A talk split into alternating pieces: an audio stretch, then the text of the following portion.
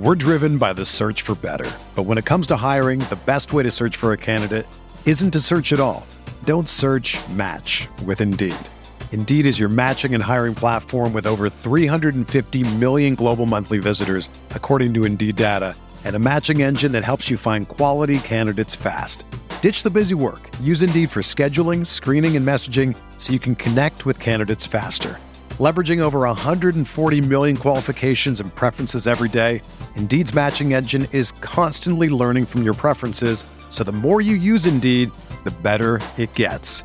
Join more than 3.5 million businesses worldwide that use Indeed to hire great talent fast. And listeners of this show will get a $75 sponsored job credit to get your jobs more visibility at Indeed.com slash BlueWire.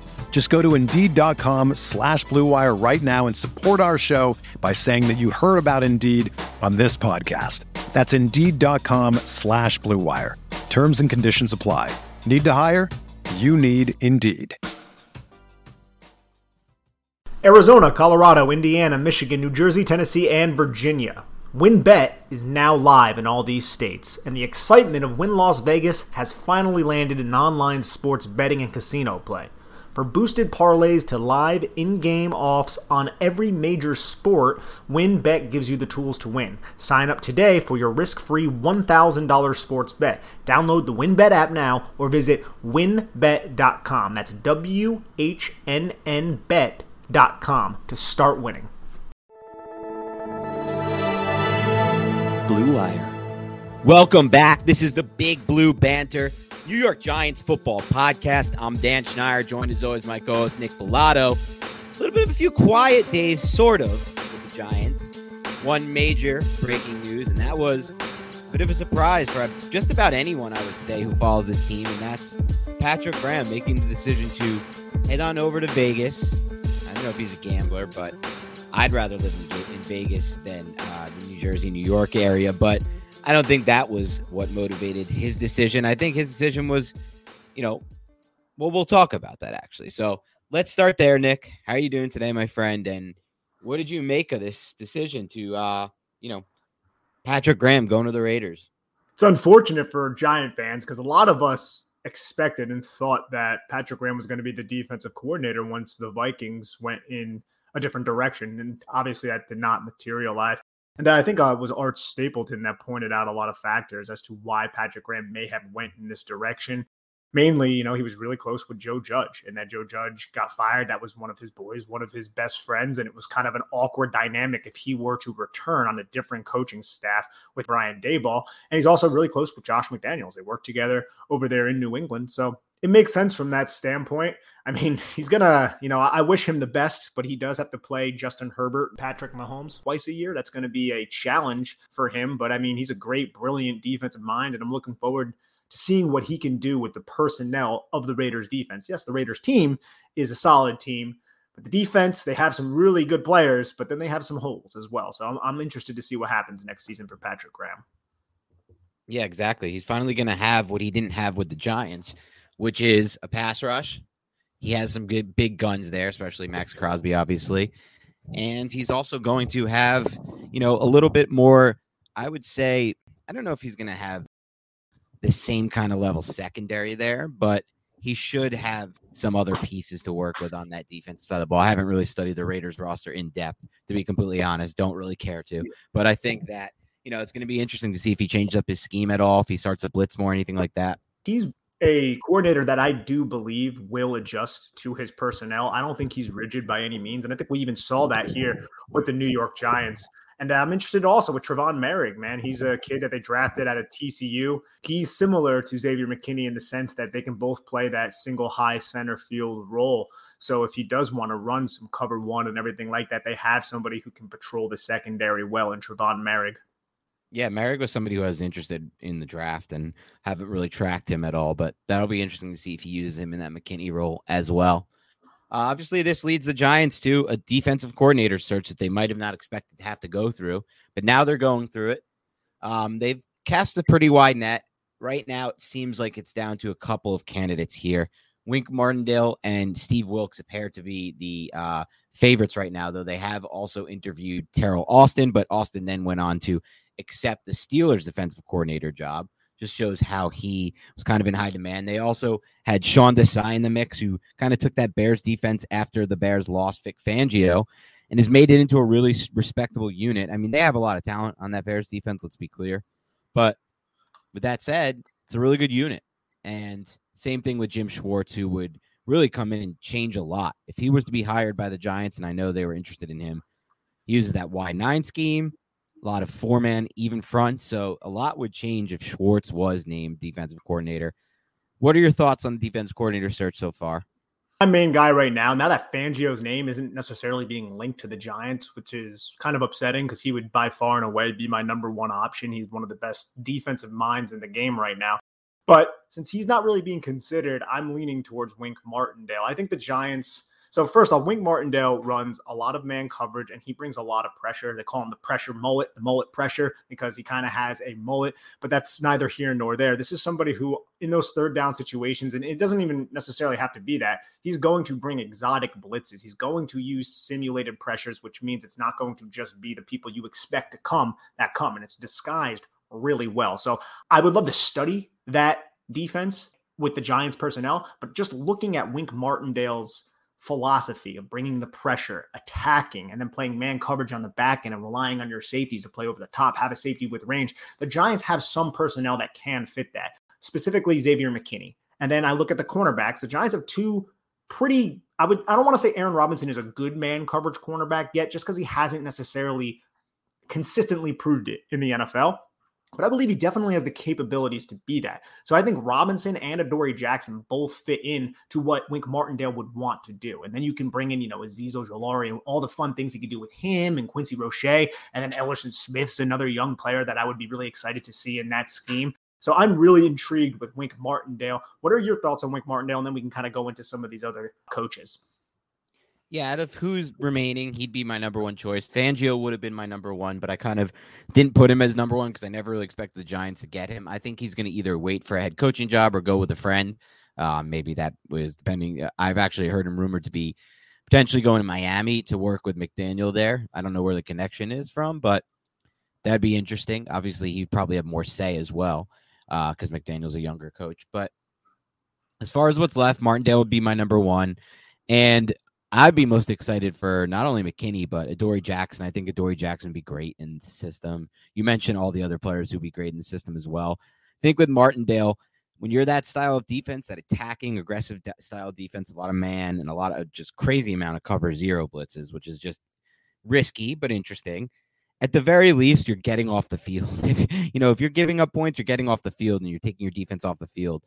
And Otherwise, you're making big plays and you're causing turnovers and you're wreaking havoc. Like there are just some games where I felt like the Giants had a matchup against a quarterback who's not good and can't diagnose blitzes and can't adjust and get the ball out hot and an offensive line that's shaky, dealing with injuries, and they still played a similar game plan with with um, Patrick Graham. That's not the case, you know, with Wink Martindale. He'll wreck your team. If you, you know, the Giants are a good example. Two years ago, they played the Ravens in, in 2020. He wrecked the team. Like the offensive line had been playing well. Two weeks ago, they ran for 200 against the Seahawks. He wrecked them. He wrecked Thomas that game, who had been playing great, and everyone's like, "Oh, but he's playing a little injured." Doesn't matter. He was playing good football, and he wrecked him. And he wrecked Matt Peart, and he wrecked the entire offensive game plan from Jones. Anything Jones could do coming off the injury to anything that the running game could do as well. Totally wrecked. And sometimes I feel like there are games we discussed this like three podcasts ago where you know, just combination of quarterback and offensive line, where if you just played an, an uber aggressive style of defense against it, there's just literally nothing they can do. You just press up on them. I mean, the Giants are a good example of this. The Bucs games, like especially that for uh, the past two Bucs games, like there was nothing they can do offensively based on Bowles saying, I know Daniel Jones can't beat this right now. Daniel Jones hasn't proven he can beat this. He didn't prove he can beat it against Arizona. He didn't prove he can beat it against Baltimore the two years before. And he didn't prove he can beat against me, even though he weirdly did the first time they matched up against Tampa. But since then, he hasn't been able to prove in the Steelers. There's plenty of examples of teams that have just said, screw it. We're going to put everybody on the line of scrimmage and dare Daniel Jones to beat us deep. Or, or, figure it out quick enough to beat us deep. We all know Daniel Jones is a good thrower deep when he has time and he can set his feet and you know throw from a balanced base or diagnose it quickly and again throw from a balanced base but when the diagnosing isn't there quickly and he has to adjust he hasn't done a good job of beating it. And so I think there are a lot of quarterbacks like that, a lot of offensive lines like that across the NFL. So I would be excited just for that, having a coordinator who I know is going to just take advantage of and beat up on those types of teams. One way to look at his defense, Wink Martindale's, is kind of feast or famine. And there are definitely elements of that for certain because when you bring the blitz, if you're playing a quarterback that can adjust to the blitz, he can make you pay. Now, I don't think he's going to be overly reckless, Gregg Williams type of reckless in terms of blitzing quarterbacks that can make you pay.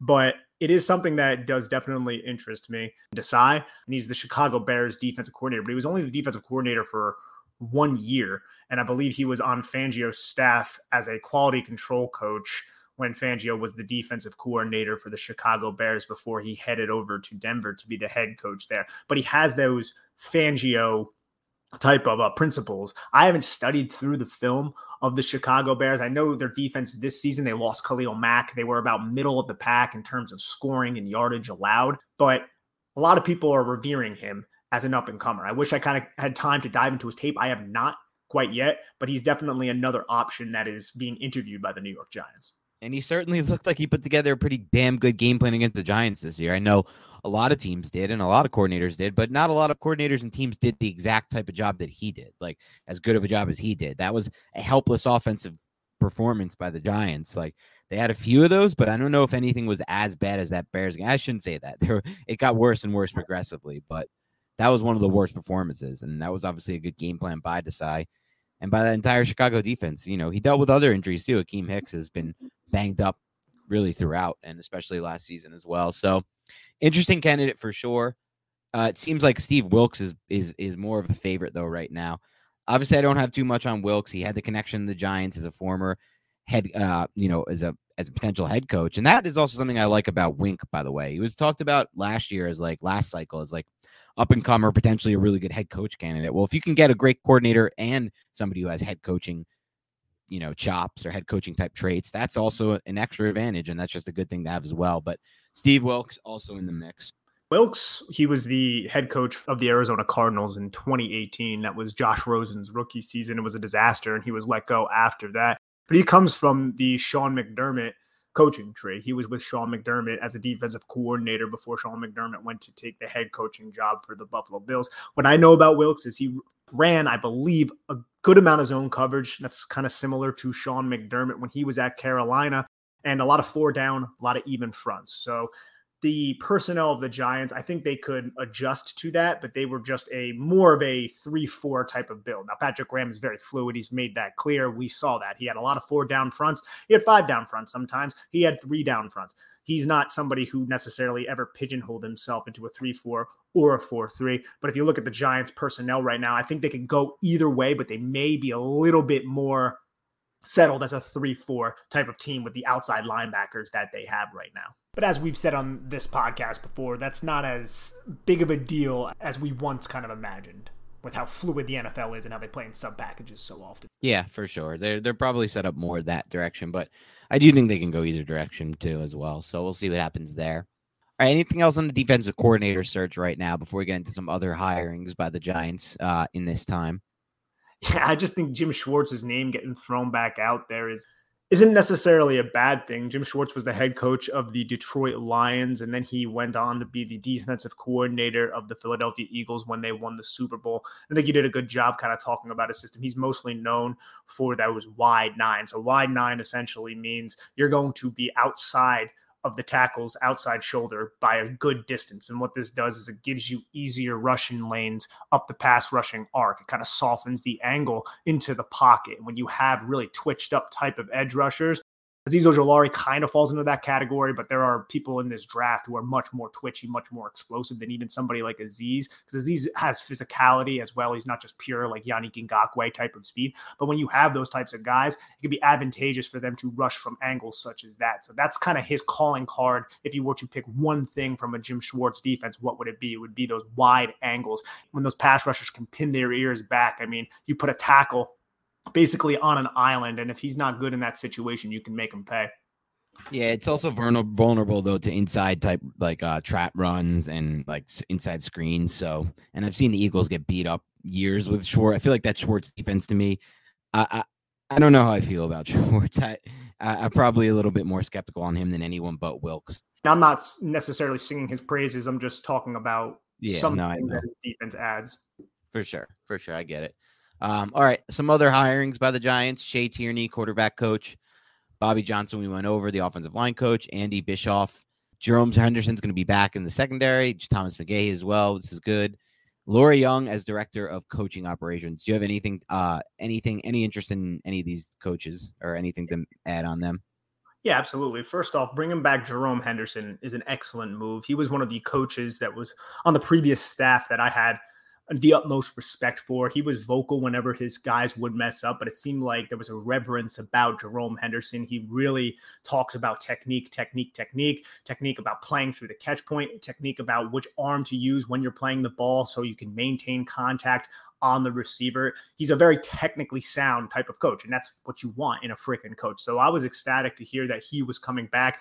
And then there's Andy Bischoff. He comes from the Texans last year. He was working under David Culley and then mm, that got me kind of poking around with David Culley. We still have the New York Giants still have a running back spot open. They have a wide receiver coach open.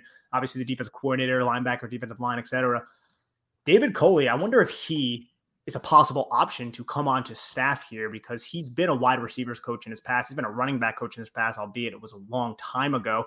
And he has connections with Brian Daboll from 2018 when he was the quarterback coach with the Buffalo Bills. So I'm curious with these recent connections to David Culley and then his, him being connected to Brian Daboll if he's going to wind up on this staff. And I would welcome that to be honest, because it seems like he had so much respect from the Texans players. That'd be cool to get Culley out of this because I feel like that's a nice ad. For me, these ones, uh, I'm happy to have Henderson back. I think you kind of summed it up perfectly. I like how they've taught these defensive backs, and I like the progress we've seen with a lot of these defensive backs. It feels like over the last two seasons, Giants have really picked up a lot of guys, not off the street, but essentially off the street. And they've performed pretty damn well in that secondary. These are low level picks, late draft picks, undrafted free agents, um, and, you know, players. Players that uh, are more unheralded. So I think they've done a good job teaching technique there. Really like to have Thomas McGaughey back. He did a great job with this special teams unit before Joe Judge got here. Uh, maybe even, or not even maybe, definitely a better job than even Joe Judge did once he got here. So that's good. I don't have too much to add on the other coaches. Um, but yeah, we'll see what happens with those guys as well. Yeah, Shea Tierney. I mean, I just like the fact that he has been with Brian Daboll for several years now. So he knows Brian Daboll. He knows Brian Daboll's philosophy. He knows what Brian Daboll is going to want in a quarterback's coach. He was the assistant quarterback coach last season for the Bills. So he comes over from Buffalo, continue to poach people from Buffalo. You know, I mean, that's a successful franchise. They went from being a tire fire I believe their general manager was fired right after a draft before they brought in Brandon Beane. So they were kind of a laughing stock, and now they're one of the best franchises in the National Football League. So if the Giants can replicate that, you could sign me up any day of the week. And also continuity is huge. We had Joe Schoen talk a lot about that. Brian Daboll has talked about that. And if you could bring over that coaching staff or at least parts of that coaching staff, that would be excellent. Same goes for whoever the defensive coordinator is, if he can bring people over that he's worked with as well. Yeah, without a doubt.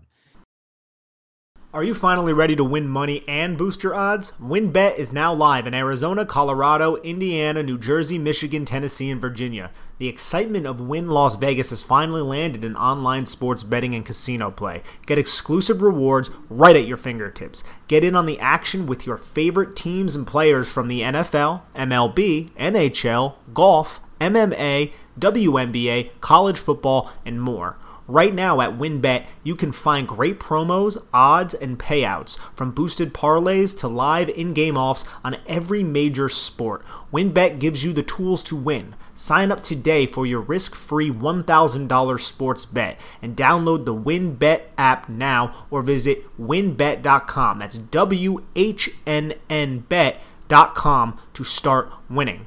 Offer subject to change. Terms and conditions at wynnbet.com. Must be 21 years or older and present in a state where play through WynnBET is available. If you or someone you know has a gambling problem, call 1 800 522 4700.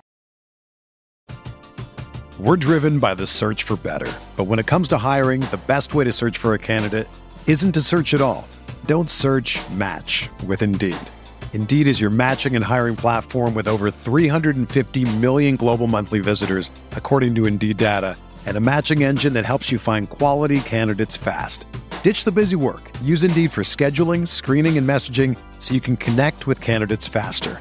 Leveraging over 140 million qualifications and preferences every day, Indeed's matching engine is constantly learning from your preferences, so the more you use Indeed, the better it gets. Join more than 3.5 million businesses worldwide that use Indeed to hire great talent fast. And listeners of this show will get a $75 sponsored job credit to get your jobs more visibility at Indeed.com slash BlueWire. Just go to Indeed.com slash BlueWire right now and support our show by saying that you heard about Indeed on this podcast. That's Indeed.com slash BlueWire. Terms and conditions apply. Need to hire? You need Indeed. When you need mealtime inspiration, it's worth shopping Kroger, where you'll find over 30,000 mouthwatering choices that excite your inner foodie. And no matter what tasty choice you make, you'll enjoy our everyday low prices, plus extra ways to save, like digital coupons worth over $600 each week. You can also save up to $1 off per gallon at the pump with fuel points. More savings and more inspiring flavors make shopping Kroger worth it every time. Kroger, fresh for everyone. Fuel restrictions apply but we'll have to see what happens there. All right, uh, let's see. Let's transition a little bit here. I wanted to touch a little bit on an interview that uh, Joe Schoen, the new Giants GM, had with John Schmeelk. I thought it was a really good interview, and I thought there were some really interesting nuggets that Schoen revealed that you know doesn't always happen, and that you won't always get from kind of what you see on with some other interviews. So good job by John Schmeelk asking the good questions there. I, I think that you know they get a lot of crap, the big blue kickoff, kickoff guys, but I've always thought John Schmeelk has done a great job there, like literally uh, incredible job. And I thought he asked better questions to Joe Schoen than anyone did from the beat reporters during his presser. And you know, since there's been a few other interviews. So one of the first things that he talked about was Schoen's mentioned his belief in positional value when it comes to the draft. He talked about how important those cost controlled rookie contracts, as he called them, at premium positions would be versus having to pay, you know, 20 million plus for a corner and they're hard to find on the market or 20 million plus for a left tackle and they're hard to find on the market. So he clearly understands the value of position based, you know, it doesn't based on that, based on what he said, and obviously the Bills like they're not they're not idiots. They didn't draft a running back high. They used two mid to late round picks on running backs.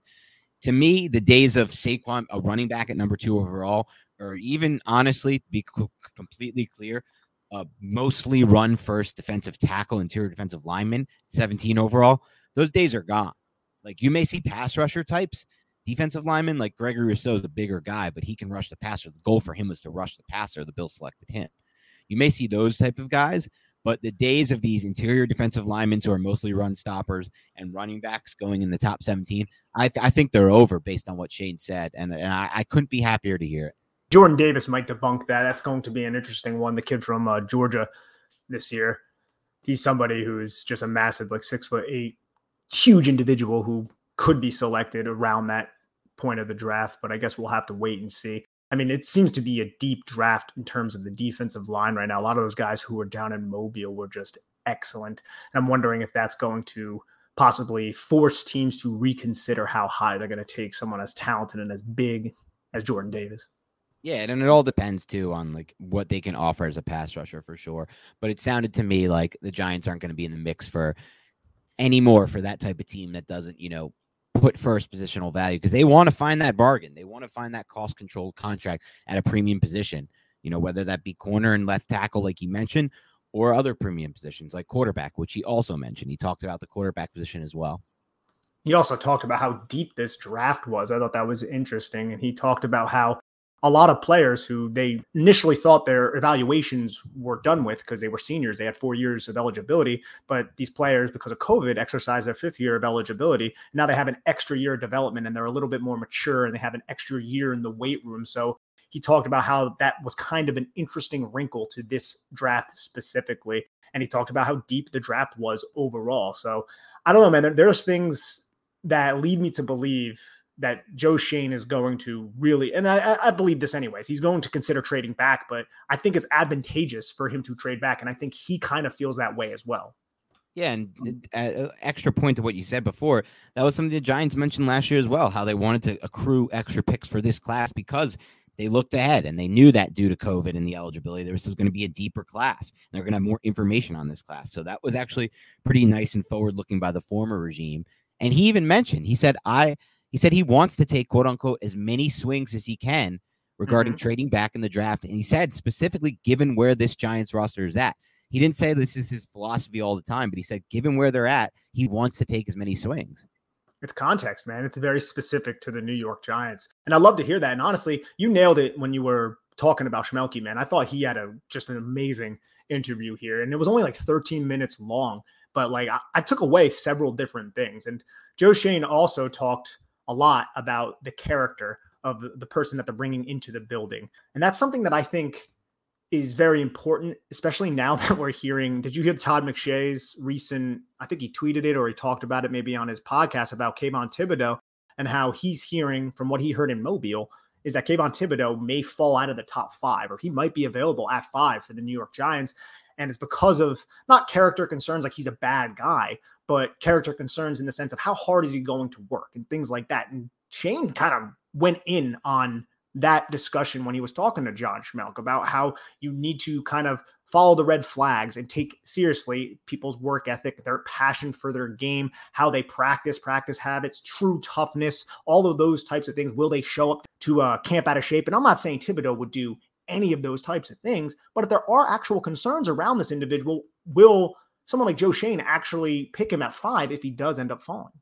Yeah, exactly. And it's a part of the reason why Tom Brady is the greatest player of all time because of his competitive drive and his and his work ethic. But that's a huge factor. You got to want to be amazing. You got to love the game. And despite the fact that the previous regime preached this, they didn't practice it. They draft they traded 3 picks to draft DeAndre Baker. That was a massive mistake in that regard. They did not do a good job evaluating his character and how hard he wanted to work for it. Because even before what happened off the field with the legal stuff, he was uh, quote unquote sleeping in meetings and not really taking the defense seriously and didn't pick up James Bettcher's system was out of position all the time. And so it's definitely good that, you know, this regime is probably going to correct those issues or at least they're they're they're claiming they will and we'll see, time will tell.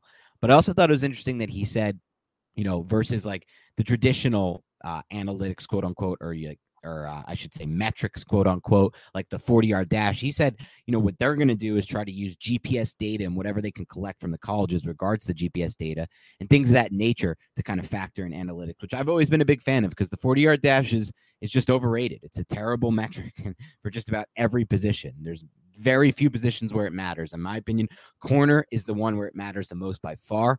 Receiver matters the second most, but not even that important. And then it's just massive drop off for me in importance. And so taking into account things like GPS data that shows how fast these guys actually are game speed wise with the pads on, that matters. And I'm happy that they're going to incorporate that as well.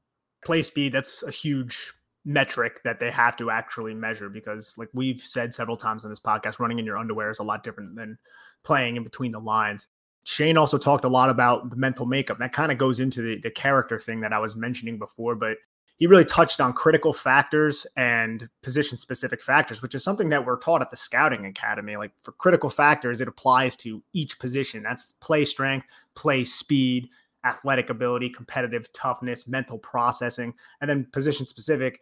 It's going to be how they want to construct this roster. Now that that's another interesting thing because John Schmeelk asked uh, Joe Schoen if he had thresholds for positions, if they're believers in having certain thresholds for positions that you adhere to, you know, 99% of the time or 90% of the time.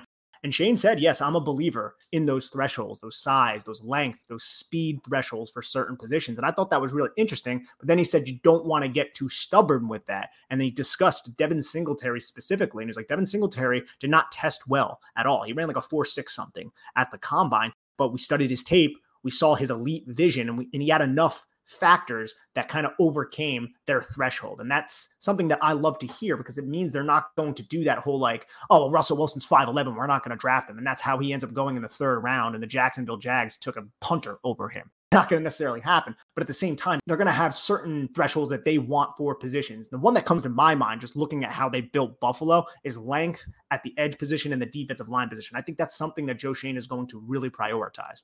Yeah, for sure. And qu- quickness, vision, things of that nature at the running back position, force missed tackles, and ability to create yards after contact, I think was also prioritized in both Devin Singletary and Zach Moss. So I'm I'm actually of the mindset of I really want the Giants to invest in running back this draft on day three, maybe even day two with one of their third round picks. I wouldn't hate that at all, depending on who the player is. Um, and I don't want them to have any boxes like like this guy needs to be this size, this guy needs to run this fast because it's the same reasons why Khalil Herbert dropped in last draft and it just looks like an absolute steal for the Bears, the spark plug, juice for that offense. And there's other examples that Rhamondre Stevenson, another player who did a great job of forcing missed tackles and creating yards after contact at the college level, but didn't run fast, didn't run fast on the straight line. And so he was he fell to what the fourth round to the Patriots. So just mm-hmm. two hits that you can find by kind of having a different set of boxes that you're looking to check off rather than the traditional ones. Um, and I think that's a great thing as well. So we'll see what happens there. All right. Any other Giants news you want to touch on? Well, we could touch on uh, just something that I find to be kind of entertaining. That Andrew Whitworth he talked about how he wanted to be a giant in in 2017. Dan, uh, how does that trigger you, my friend? Yeah, I actually wrote an article on Giants dated January 7th. So I was really thinking about this early about how the only thing the Giants need to do this offseason is sign Andrew Whitworth. This is even before the reports came out that he was even interested. I was just like, go get him. He's still elite. He had, I think at the time, like graded out back to back as like a top three left tackle. I'm just so obviously a slam dunk signing. And the Giants just didn't do it. I guess they had faith in Ereck Flowers developing that year. I don't know how. Um, and they went on to sign Andrew Mar. Uh, I'm sorry, Brandon Marshall. So obviously a big mistake there. Um, you know, it is what it is at this point. But just one year later, they go ahead and sign Nate Solder, that contract that's still going to be on the books this year. They're going to have to eat dead cap just to get rid of him. Would have never happened if they went Whitworth. Exactly, and that kind of is uh, something that I see just on the timeline. Is people like maybe we should give Matt Peart more of a chance, even though he tore his ACL, which doesn't really make any sense to me. And it kind of reminded me of this situation in, in a small sense, just because it's different free agency. And obviously, the Giants are considering drafting a tackle, but the Giants didn't go after Whitworth because they had Ereck Flowers at left tackle, despite the fact that Ereck Flowers was not a good tackle. It was pretty evident early, man, that they probably should have, bless you, moved him inside to be a guard, but that did not happen. So I'm wondering, I'm just like looking at this entire situation. The Rams signed this guy three years, 30 million. The next year, like you said, four years, $62 million deal to Nate Solder. How incredible is that? The next season, the Giants could have had Whitworth, but instead they invested money in Rhett Ellison, Brandon Marshall, and DJ Fluker. So the Giants, uh, to me, man, like you have to invest in the tackle. We said that last year, dude. You can't rely on Matt Peart. He was a 99th pick and he hadn't shown anything up to that point. At least bring in somebody who can compete with him because you have Nate Solder, a guy who hadn't played in a year, behind him they can't make the same decision, man. I'm hoping the Giants really look at some of these top tackles with either the fifth pick or the seventh pick. Yeah, and it's interesting because we did have on our big board last year Sean Slater, number one overall, and Micah Parsons up there too. Those are the two guys we really wanted from that class, and they both hit. But but Slater for us was a little bit out on out on the ledge because a lot of people were like, no, the Giants shouldn't draft a tackle. They have Matt Peart and they have Andrew Thomas. And we just didn't believe in that. We still don't believe in that. And I think at this point, obviously with Peart's injury, it's it's come to a different stage of it. It's now you better draft one. Normally, I'm not of the mindset of you got to draft a certain position no matter what, but there are enough potential blue chip tackles in this class that I do think the Giants will be making a mistake if they come out of that first round without one of these tackles. And so we'll see what happens there. I still think it's very likely the Giants will draft one of these tackles at either five or seven overall, or if they trade back. And time will tell. But there's really no other option because Barrett's injured. They got to get Solder off the books. They don't even have a swing tackle in to potentially start. It's impossible to find these guys on the free agent market for any kind of reasonable price. So there's just there's limited options for them. So they're almost backed into a corner here based on the mistakes by the previous regime. Just a horrific job by Gettleman of, of, of drafting and developing the tackle position. It's it's amazing to me too because he had four years to do it, four full years of having an incredible amount of draft picks. You know, the best draft capital in the NFL from an overall draft capital standpoint. If you use the draft J chart, and unlimited for spending because Mara's like, whatever, dude, just spend. I don't care. You can push back all the cap hits. We'll deal with it later. The next GM will have to, you know, clear the books and figure it out. And and he leaves us with the final product is Nate Solder, Matt Peart, and Andrew Thomas. Come on, that's that's just a, just a terrible job by him. And obviously now they're in a position where they basically have to draft one. Um, so we'll see how that goes. But yeah, just just another mistake by them. Another former uh, Giants draft pick at one point was actually viewed to be the future franchise quarterback by Paul Dottino, um, who you know, relied on his sources from within the organization to say that, look, I've talked to a lot of people in this organization. They're pretty clear. This guy's got it, and this guy's going to be the next franchise quarterback in the New York football Giants, the next Eli Manning. That's Davis Webb, who now looks to potentially be returning to the Giants. I guess as a quarterback, the report was really weird, weird from Dan Duggan, who was like, he's either going to stay with the Bills and get into coaching, or he's going to go to the Giants and be and stay as a player. If you're deciding between coaching and playing, I don't know if I can get too excited about you as a signing. Yeah, I don't know either, but I thought it was hilarious that we got Davis Webb back, man. I mean, good for him. I, I remember when the Giants drafted him back in what was that 2017 it was the draft i think it was jerry reese's last draft after they took evan engram and dalvin tomlinson if i'm not mistaken it was a third round pick senior bowl mvp and uh yeah I, I never thought him coming out of cal and transfer into cal from texas tech pat mahomes usurp him at texas tech if i'm not mistaken but uh yeah i never thought yes, that david Webb was did usurp him yeah I, I never thought Davis Webb was that, but I thought you were going to be interested in this. Uh, there was another player that was signed, Dan, and that was the former Browns punter Jamie Gillan to a reserve future contract. Do you think this is going to spell the end to Mr. Riley Dixon? Without a doubt, the Giants need to find a way to get 40 million in cap space, according to Joe Schoen, just to be a little bit healthier for this draft and everything. That's the easiest one. Riley Dixon, the easiest cut in the NFL. Terrible. I mean, what the hell? Dave Gettleman traded a pick and then immediately resigned him after one year. Just it's just it's a litany of embarrassing mistakes. We don't have to go over it again. Nobody wants to hear it. Uh, people want to hear it, but the people who don't want to hear it are loud and vocal about it. So whatever. But thank God they're finally getting rid of that Riley Dixon contract. He's going to be off the books. I hope this Gillan guy makes it because then they don't have to really pay much for the allocate much to the punter position, which I am totally fine with. Yeah, he has a plus hair game, by the way, like great hair. So I think that's really important. He was on the Bills practice squad at the end of 2021 after he was not with the Browns anymore. So there's obviously a connection between the Bills and then Gillan. And he's also his nickname, according to Wikipedia, which never lies, is the Scottish Hammer, which is cool because we all remember the last great Giant Scottish special teams player and how he kicked the Giants to the Super Bowl back in 2007. Shout out to Lawrence Tynes. Oh yeah. New another Scottish player on the special teams. Can't beat it. One more thing I wanted to touch on was Mark Koontz, who's now out of the Giants front office. This was a Dave Gettleman hire.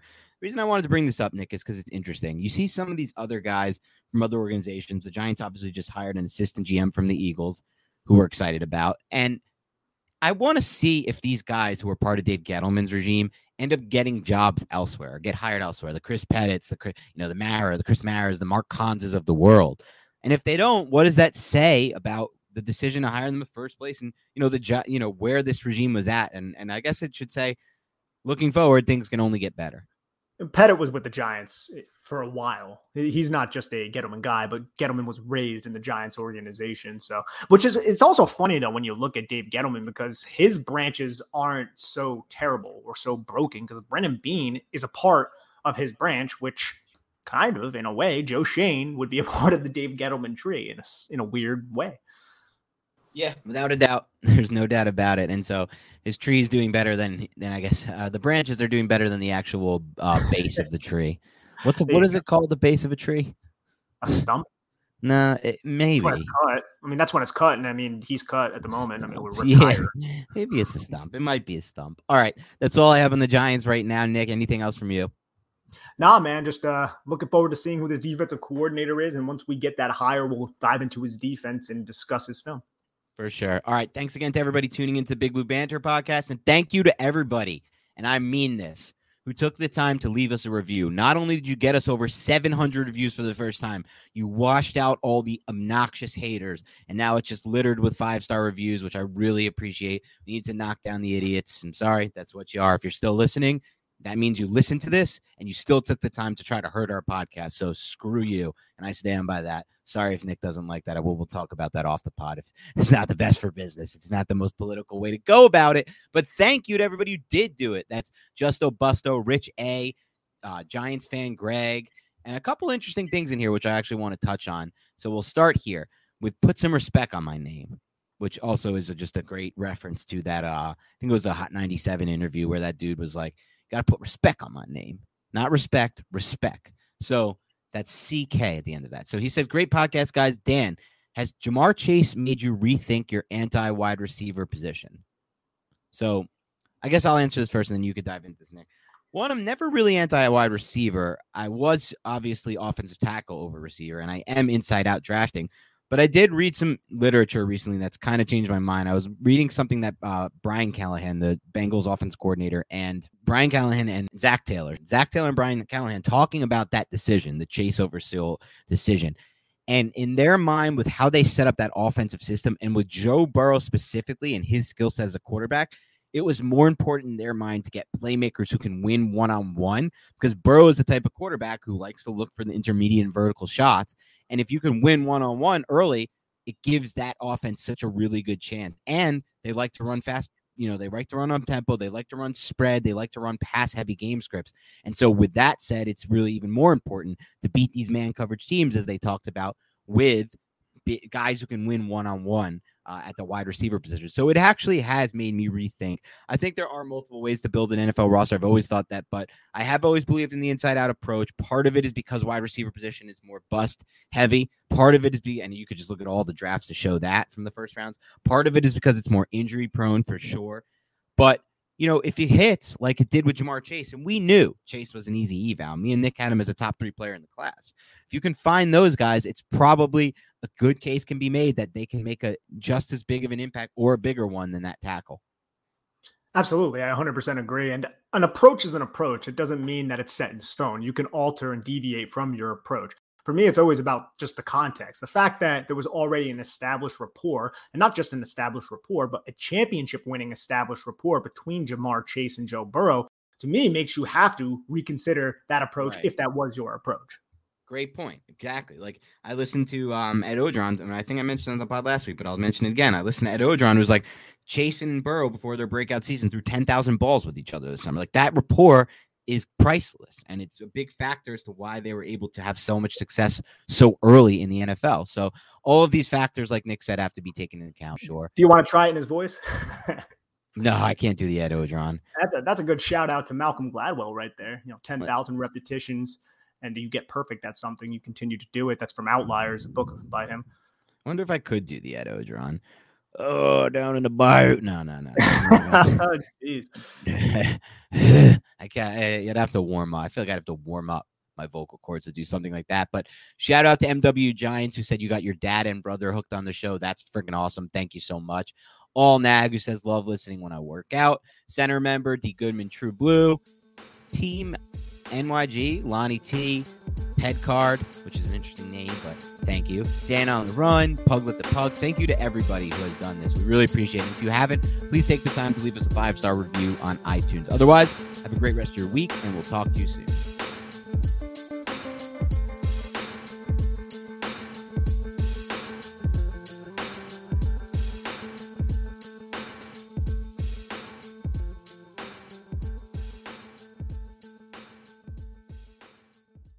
Everyone is talking about magnesium. It's all you hear about. But why? What do we know about magnesium? Well, magnesium is the number one mineral that 75% of Americans are deficient in.